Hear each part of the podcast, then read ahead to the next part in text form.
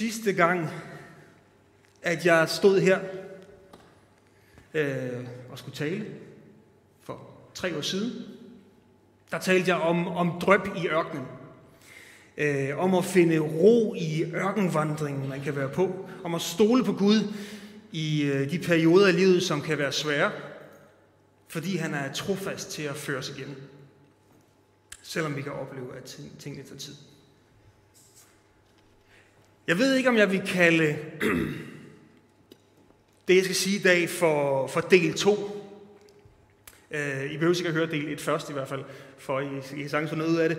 Eller om det måske er sådan en prequel, sådan en, en, en forløber. Øh, vi er i hvert fald også på vandring i dag. Uh, ikke nødvendigvis i ørkenen, men så i hvert fald i livet.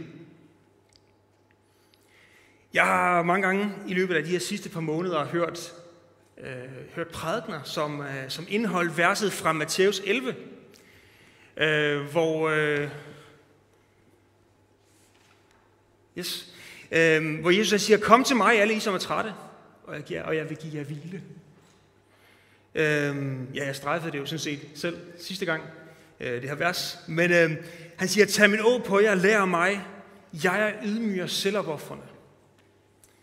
Og så vil I finde ro i sjælen. Og endelig, mit å er gavnligt, og min byrde er let. Nu det her direkte fra den nye oversættelse, det her det er jo sådan lidt parafraseret. Øhm, og vi har jo snakket om, om det her nogle gange før. Det her med, øh, jeg tror ikke, at den virker, den her. Jamen, den er tændt. Nu virker den. Super. Øhm, vi har snakket om det nogle, nogle gange før, hvad det egentlig er for et å, at Jesus han taler om. Øh, når han siger det her, mit å er gavnligt, og min byrde er let. Og Ruben han har, han har før brugt øh, billedet her om den her erfarne okse, som bliver lagt i å med den uerfarne okse. For at den uerfarne skal lære af den erfarne. Sådan en, en, øh, en discipleskabstanke. Og det er sådan, at rabinerne, de brugte faktisk også den her vending, i hvert fald på Jesu tid, øh, at man kunne skrive sig ind hos en lærer, og dermed så kom man under å. Det vil sige, at man kom i lære i, i ret levevis under loven, under Toran. Efter sine skulle det ikke have været helt nemt. Øh, det var sådan, at loven, det var ået, som man kom under. Men det er jo ikke det å, Jesus han taler om. Men i den her passage fra Matthæus, der, der lyder der faktisk et kald til os. Der lyder et kald. Jesus han kalder, om du har været kristen største af dit liv, eller om du først lige har mødt ham, eller, eller endnu ikke. Han kalder, kom til mig. Og der er, en, øh, der er en grund til, at Jesus han kalder på dig. Der er en grund til, at han kalder på dig. Han siger, kom til mig, alle I som er trætte, tyngede af byrder, og jeg vil give jer hvile. Hvile for alt det, du har kæmpet med. Hvile for alt det, du er tynget af. Men det er også meningen, at vi skal tage ved lære af ham. Jesus han taler jo ikke om, at hans pude er blød, og hans hængekøj er rar. Nej, han, han siger, at hans å er gavnligt, og hans byrde er let. Så der er et å, der er en byrde. Men den lære, som Jesus kommer med, det er en helt anden end et eller andet sæt af specifikke love, vi skal lære at overholde. Vi må endelig ikke forveksle det her rabiner eller skriftkloge Tøhø. Vi må ikke forveksle det med det at tage ved lære af Jesus. Vi er sat fri fra det på grund af Jesus. Og det er den lære, han kommer med. Og den er ikke tung. Nå, mit tema i dag, det er faktisk villighed. Og først, så er spørgsmålet, er du villig til i det hele taget at komme til Jesus? Og det er måske for dig, som endnu ikke har mødt ham, eller først lige har hørt navnet Jesus. Er du villig til at komme til Jesus? Tror du på ham? Det er her, du kan finde hvile. Det er det her, du kan finde, finde ro i dit indre. Og det næste, næste er, er du villig til at være i å med Jesus? Er du villig til at tage ved lære af ham? Eller er du bange for, hvad det indebærer? Måske oplever du, at du godt kan selv, eller måske oplever du, at du slet ikke kan. For man kan jo vel faktisk egentlig godt tro på Jesus, uden egentlig at følge ham. I dag der skal vi vende os til det gamle testamente først. Ja, igen. Øhm, jeg har det sådan med i perioder, jeg synes, det er sådan lidt spændende at pille nogle overordnede temaer ud af Gamle Testamente. Og i dag der skal vi se på profeten Mika øh, fra kapitel 6, vers 6-8. Han er en af dem, man kalder de små profeter. Det er ikke, fordi han er virkelig for særlig høj, det er bare de her små bøger i Bibelen. De små profeter. Og ordet, vi skal læse, det er selvfølgelig sat i en kontekst 800 år før Jesu, øh, Jesu fødsel, eller før Jesus han gik på jorden. Og Mika han får profeteret over Samaria og Jerusalem, som var usle forbilleder for folket. Og selvfølgelig var der en masse dom. Det hører sig ofte til i den profetiske litteratur, men det der også hører sig til, var en lille dør åben til omvendelse. Og i den her passage, der anklager Gud faktisk Israels folk. Og nu skal vi passe på, at vi ikke læser ting ind i Bibelen, som der ikke står. Det er det, man på sådan et, et, et meget fancy ord siger eisegese, at man læser noget ind i teksten, som virkeligheden er. Men vi skal lægge mærke til nogle overordnede sandheder hos Gud og hos mennesker, som også gælder i dag. Og det mener jeg faktisk, vi har her. Og jeg kan lige så godt sige det med det samme. Mennesket er ikke blevet klogere. Jo, på mange måder er vi sikkert blevet klogere, men mennesket kæmper stadigvæk med sig selv. Der står sådan her. Hvilke ofre ønsker Gud, at vi skal bringe ham, spørger I. Hvad kan vi give til den højhellige Gud? Måske kan vi give ham et brandoffer, de bedste kalve, vi ejer. Vil han måtte tage imod tusind vædder, eller måske et hav af olivenolie? Skal vi ofre vores førstefødte sønner som bod for alle vores sønner? Nej, menneske. Du har fået at vide, hvad der er godt, og hvad øh, Herren forlanger af dig. Du skal gøre det rette i trofast kærlighed og altid være villig til at vandre med Herren.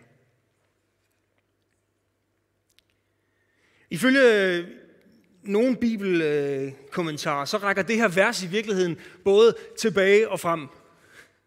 Øh, det her fra, fra Mika. Det rækker tilbage i 5. Mosebog, øh, hvor, hvor der står, du skal elske Gud af hele dit hjerte, med alle dine tanker og al din styrke, og din næste som dig selv. Og Jesus, Jesus han refererer netop til det, som det allervigtigste bud overhovedet i Markus 12, 28-34. Og derfor så mener jeg faktisk, at vi har et overordnet tema, tema her. Men grunden til, at jeg lige tager det her frem, det er, fordi mennesket har så travlt med at undersøge, hvad vi dog kan gøre. Hvad skal vi leve op til? Hvad er det lige præcis min tjeneste er? Eller hvis vi forvrider den lidt i sådan en 21-årig 21 århundrede style, hvad har jeg egentlig lyst til? Og lynhurtigt så ender vi med at tage sådan et eller andet å på os, som ikke er herrens. Eller også tager vi ned slet ikke noget på os, fordi vi har travlt med os selv. Eller fordi vi kæmper med os selv. Vi er måske mindre værd, hvad ved jeg. Uanset hvilken kategori vi falder under, så er der overhængende risiko for, at vi ikke sætter Gud først. Men vi kommer til at sætte tjeneste først, eller endnu værre, vi sætter os selv først. Vores egne behov.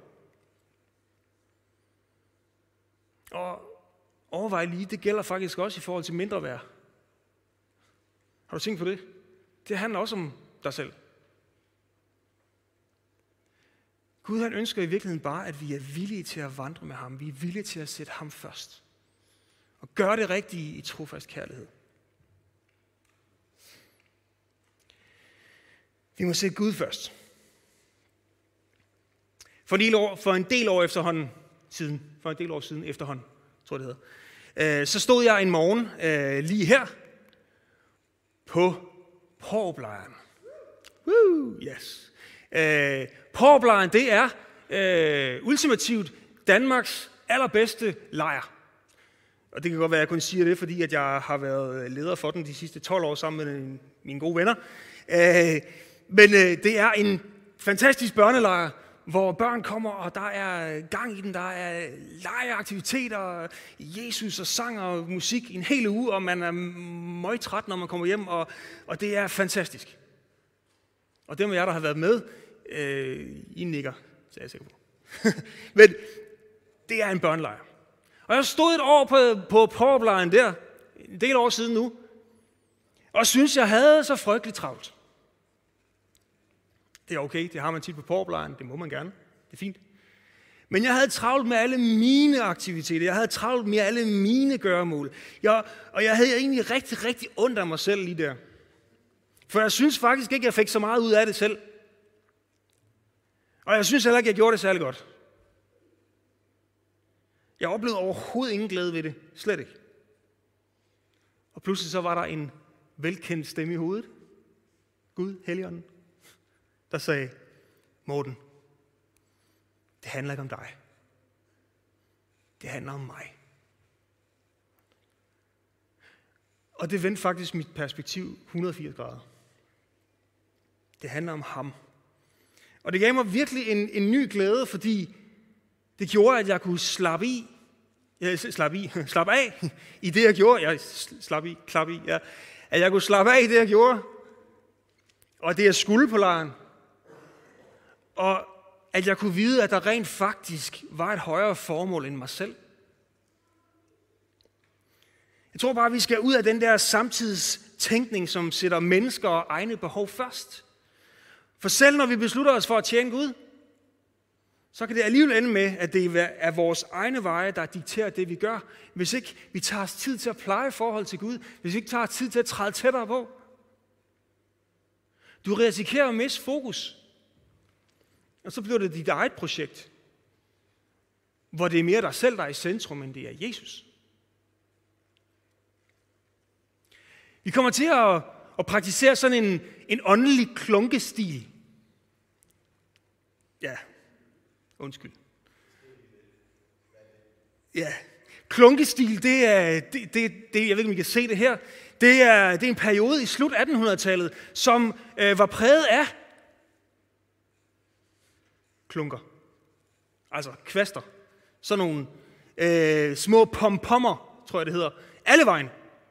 De var på gardinerne, de var på borgerne, de var på stolene, de var sikkert også på tøjet, de var alle vegne. You name it. Klunkestil. Og det der var med den her klunkestil i, i slutningen af 1800-tallet, det var, at det var en overdådig stil med overpolstrede møbler, øh, farverige tæpper. Hjemmene var fyldt med alle mulige mærkelige nips, og hver eneste rum tog sit udtryk af den, som boede der. Herreværelset, det var, de var mørke og dystre. Fordi de skulle, øh, de skulle være seriøse. Det handler om arbejde. Tunge. Uh. Og ungpileværelserne, de var lyse og lette. Alle mulige stilarter var blandet sammen i en stor pærevælling. Hvorfor? Fordi det handlede om iscenesættelse. Det handlede om, at man skulle iscenesætte mennesket, og man skulle iscenesætte familien. Undskyld mig, men det er altså noget råd. Vi skal ud med den der åndelige klunkestil. Vi må lade hjemmet, hjertet, vi må, vi må lade tjenesten, vi må lade livet afspejle den, som bor der. Jesus. Ud med den der selviscenesættelse. Det er fake. Det bliver noget råd. Vi bygger ikke åndelige supermænd her. Det, der er super på stedet her, det er Jesus. Det er ham, vi skal følge. Og kan I huske, hvad vi læste? Han er ydmyg og selvopoffrende. Gammelt, godt gammelt dansk ord hedder sagt modig og ydmyg af hjertet. Det er der ingen klunkestil i. Det er god stil. Kirke, det er ikke, det er ikke præstation. At være kristen, det er ikke en præstation. Det er noget. Det er en gave. Det er noget. Det er nåden. Og vi er nødt til at være villige til at lægge vores eget ned. For hvis du først har overgivet dig til Jesus, så handler dit liv faktisk ikke længere om dig. Dit liv handler om Gud. Dit liv handler om at tjene Herren. Og det er positivt, har vi hørt, fordi at hans å er gavnligt, og hans byrde er let. Det er en livsstil. Vi må lære at lade Jesus være i centrum, og ikke bare når vi er i kirke, men også i vores liv, vores hverdagsliv. Fordi hvis det er bare her i kirken, hvis det er bare i privaten, så giver det ingen mening. Så kan vi lige så godt lade være. Han må være udgangspunktet. Jesus må være overskriften for hele livet. Familie, arbejde, tjeneste, det hele. Paulus han skriver i Galaterne 2.20, Mit gamle liv er korsfæstet med Kristus. Jeg lever ikke, som jeg gjorde før. Men nu lever Kristus i mig. Alt hvad jeg gør, det gør jeg i troen på Guds søn, som elskede mig, som gav sit liv for mig. Det handler ikke om dig. Det er stik modsat af, hvad den generelle holdning er i samfundet i dag, hvor det kun handler om dig. Men sjovt nok, så er det uden tvivl det, der kommer til at give dig den største glæde. Fordi dit udgangspunkt bliver selve livets ophav. Dit udgangspunkt bliver ham, som har alt i sin hånd, og som elsker dig betingelsesløst. Dit udgangspunkt, det bliver ham, som har større tanker om dig, end du nogensinde kunne have forestillet dig. Ham, som kender dig bedre, end du kender dig selv. Og giver dig de bedst mulige betingelser for at vokse. Det er god stil. Det handler om Jesus. Hvis vi tilhører ham, så er vi der allerede. Home safe. Bare slap af. Det betyder ikke, at vi ikke må eller ikke skal gøre noget, som verset også her siger. Alt hvad jeg gør, gør jeg i troen på Guds søn. Altså, det betyder, at udgangspunktet for det, vi gør og har gang i, hedder Jesus. Og her der tror jeg, at det er vigtigt, at vi lærer at lytte. Når hverdagen den kører, og gang i den kører der ud af, så kan det være svært at høre, hvad Gud han siger. Det blev smerteligt tydeligt for mig her for nylig. Jeg ved, at jeg også før har talt om, hvordan jeg indimellem har bedt Gud om at dele sit hjerte med mig. Det her med, hvad har du på hjerte, Gud? Hvad er det, du vil? Og den her sidste tid, hvor Ja, især da vi måtte lukke ned igen her i slutningen af august. Øh, det, var, det, var, det var hektisk, det var stressende, det var, en, det var en, en, en ret voldsom periode. Og en morgen, hvor jeg så endelig havde sat lidt tid af, så spurgte jeg ham igen, vil du dele dit hjerte med mig? Og svaret, det kom prompte. Har du tid til det? Ja. Au. Øh, jeg besluttede mig så derfor for, at nu var det tid til at tage på en lille retræte. Øh, så næste weekend, der skal jeg ikke lave andet end at sidde i, på et værelse et sted i Midtjylland og lytte på et retrætecenter. Yes. Det, det bliver spændende, og det kan være, at jeg kommer til at tilbringe øh, hele weekenden i fosterstilling, det ved jeg ikke. Men det bliver spændende, og jeg tror, det er godt. Det er vigtigt, at vi tager os tid til at lytte.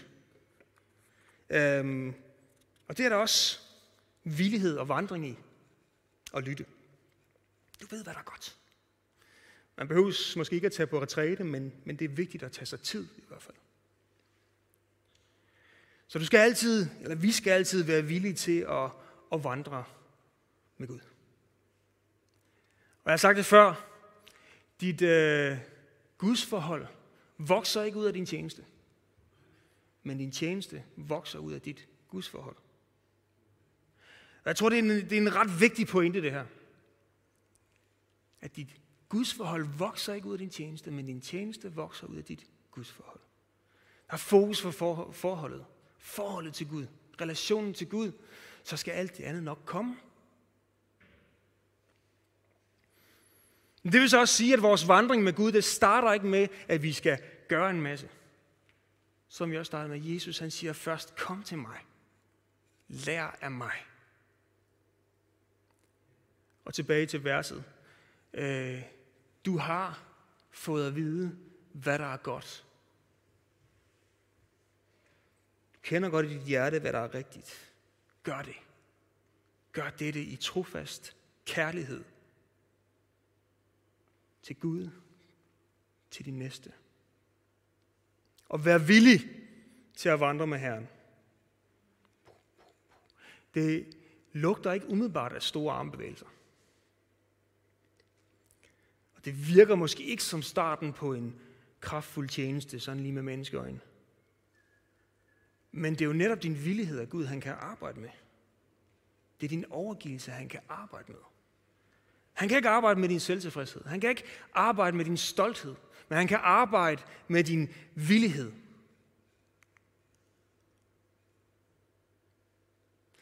Og jeg kæmpede også med det her på et tidspunkt. Ja, jeg har kæmpet meget i mit liv. jeg kæmpede med det her på et tidspunkt for, for nogle år siden. Jeg anså mig selv for at være, være meget, meget villig. Brug mig her. Brug mig, hvor du vil. Men for at kunne sige det, så skal man jo også have tillid til ham. Jeg er nødt til at have tillid. Og, og, og, Gud, han, han viste mig på et tidspunkt, hvordan, han altid, hvordan jeg altid sagde, brug mig, så længe at du passer på min familie.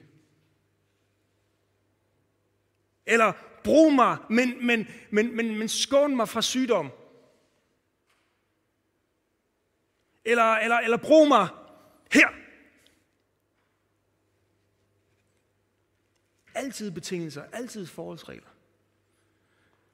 Og det er ikke fordi, jeg troede, at Gud han ville tage min familie fra mig, eller slå mig med spedalskhed, eller sende mig lang piv, eller et eller andet. Men der manglede tillid. Brug mig uanset hvad. Fordi jeg vælger at stole på, at det, du vil, er godt, og at din plan er perfekt. Først da jeg turde sige det, der ændrede tingene sig inde i mig. Det var det, der skulle til. At jeg turde lægge mit liv, min familie, mit helbred i Guds hånd. Og det ændrede på mit forhold til ham. Fordi han ønsker, at du skal overgive dig til ham betingelsesløst. Og pointen er ikke, hvorvidt Gud lader dårlige ting ske. Pointen er, om du stoler på ham i alle ting. Vi vil være villige til at vandre med Gud, uanset hvad og hvor som helst. Så det kan godt være, at du sidder og tænker, jamen jeg er jo ikke noget særligt. Hvad kan jeg? Så vil jeg spørge, kender du historien om den dreng, som var villig til at give sin madpakke? Fem brød og to fisk. Johannes 6, 1-15. Bespisningen af de 5.000. Hvad må den her dreng ikke have tænkt? Hvis han, nu gik han selvfølgelig måske i barnetro, ikke? Det må gerne få min madpakke, men fem brød og to fisk, så sidder han og kigger på sine fem brød og kigger ud på skaren af 5.000 mænd, for uden kvinder og børn. Ah, come on. men han var villig, og Jesus han brugte det fantastisk. Alle blev med det. Hvem vi har troet det? Hvad hvis han ikke havde gjort det? Hvad hvis han ikke havde givet sin madpakke til Jesus? Ja, så havde Jesus nok bespist de 5.000 mand alligevel. Men han brugte ham, fordi han stiller sig til, han stiller sig til rådighed. rådighed. Jesus kunne godt have sagt, ah, vil du hvad, det er, det er fint bare at spise det selv, du, ja, den klarer jeg. Nej, han brugte det, som, som, som barnet gav ham. Så hvad får dig til at tro, at han ikke også vil bruge det lidt, du kommer med, hvis du er villig til at bringe det? Selvfølgelig vil han det. Lad os være opmærksom på, at, at vi går hans ærne, og ikke bare vores eget ærne. Men lad os dog gå. Det er det, der giver liv. Vi må sætte Gud først. Vi må være villige til at vandre med ham. Det vil sige, at vi må have tillid. Der er faktisk flere bibeloversættelser, som, som, som oversætter øh, hvad hedder det, øh, verset her med at vandre ydmygt med Gud. Der ligger også en underforstået villighed i det, men ydmygt. Det synes jeg bare understreger den her tilgang til det at vandre med Gud. Så det handler altså ikke om størst og bedst. Eller størst og pænest, når vi taler om villighed. Men når vi taler om villighed, så kommer jeg altid til at tænke på Guds fulde rustning og villighedens sko. Er jeg miljøskadet? Ja, det tror jeg nok er. Øhm, når man skal ud og gå, er det så dem med de største og pæneste sko, der klarer sig bedst? Nej, det er sandsynligvis dem, som har de sko, der passer bedst til opgaven. Jeg har egentlig altid godt kunne lide billedet med, med Guds fulde rustning i, øh, fra Efeserne 6, 13, 18. Og læg mærke til det, det har jeg i hvert fald, jeg ved ikke om det er helt rigtigt, men, men jeg lagde bare mærke til, at den eneste offensive del af rustningen, det, det hvis vi kigger i den autoriserede øh, 92 i hvert fald, så er det faktisk villighedens sko. Det er det eneste offensive. Resten, det er defensivt. Der står øh, en, en der Guds ord, som er sværet. Der, der står, tag Guds fulde rustning på, så I kan stå imod sandhedens bælte, retfærdighedens brynje, troens skjold, frelsens hjelm, åndens svær. Men villighedens sko, der står der, til at gå med fredens evangelium. Det er sådan en aktiv del, eller offensiv. Ja. Anyway, det her, det er mine gamle hjemmesutter. Bare roligt, det er smidt ud nu. Det der, det var et par gode, øh, gamle, udslidte, hul i solen, stik ikke næsen for tæt på, sutter. Gaffatapet var de også. Jeg elskede dem. Og min kære kone Maria, hun, øh, hun prøvede at give mig nogle nye, men i stedet for med fast gummisål og det hele, jeg gik ned og byttede dem, fordi det her var dem her, jeg kunne lide. Øh, de var trådt til og trådt ud, men vigtigst til. Øh, jeg lagde efterhånden mærke til, at jeg var nødt til at, at krumme tæerne en lille smule, for at de ikke faldt af, når jeg gik med dem. Øh, men det var nu ikke det største problem. Det største problem, det var det her. Lego-klodser. De her gamle sutter, de havde absolut ingen forsvar mod Lego-klodser. Er der nogen, der har prøvet at træde på en Lego-klods med bare tæer? Yes. I kender smerten. The struggle is real.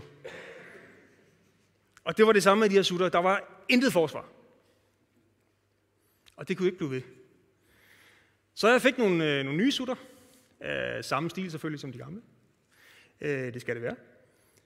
Uden slidt sol. Og derfor så var jeg ikke længere bange for at gå på stuegulvet, når det var mørkt. Hvis, øh, hvis vi skal vandre med Herren, så må vi have det rigtige fodtøj. Altså, vi må være villige. Men vi må også sørge for at holde relationen ved lige. Selvom vi er villige, så vil der være små, fæle, onde ligoklodser på livets vej. Men det behøver ikke at gøre så ondt. Her til sidst. En mand, der hedder Shane Claiborne. Øh, han er forfatter, taler og prædikant. Øh, han er en vaskeægte øh, Jesus hillbilly økoaktivist. Over fra USA selvfølgelig. Øh, han har sagt, at discipleskab, det handler om at gøre disciple, der følger Jesus. Og ikke bare troende, der tror på Jesus. Gør disciple, der følger Jesus, og ikke bare troende, der tror på Jesus. Jesus han kalder til efterfølgelse af ham. Og først så kalder han, sig ind, kalder han dig ind til sig, for at du skal finde hvile. Han inviterer dig til at lære af ham, ved at vandre med ham. Og det gør du ved at sætte ham først i dit liv. Hele dit liv. Uden forbehold. Også før alle dine ambitioner og alt dit mindre værd. Du må være villig til at følge ham, gå sammen med ham. Og nogle gange så kræver det, at du kommer ud af dine rammer, ud af din komfortzone. Og nogle gange, så skal du måske bare bringe dine fem brød og to fisk, og se, hvad Gud han kan gøre ved dem. Jeg vil bare sige, tag udfordringen op. Jeg tror ikke, han kommer til at skuffe dig.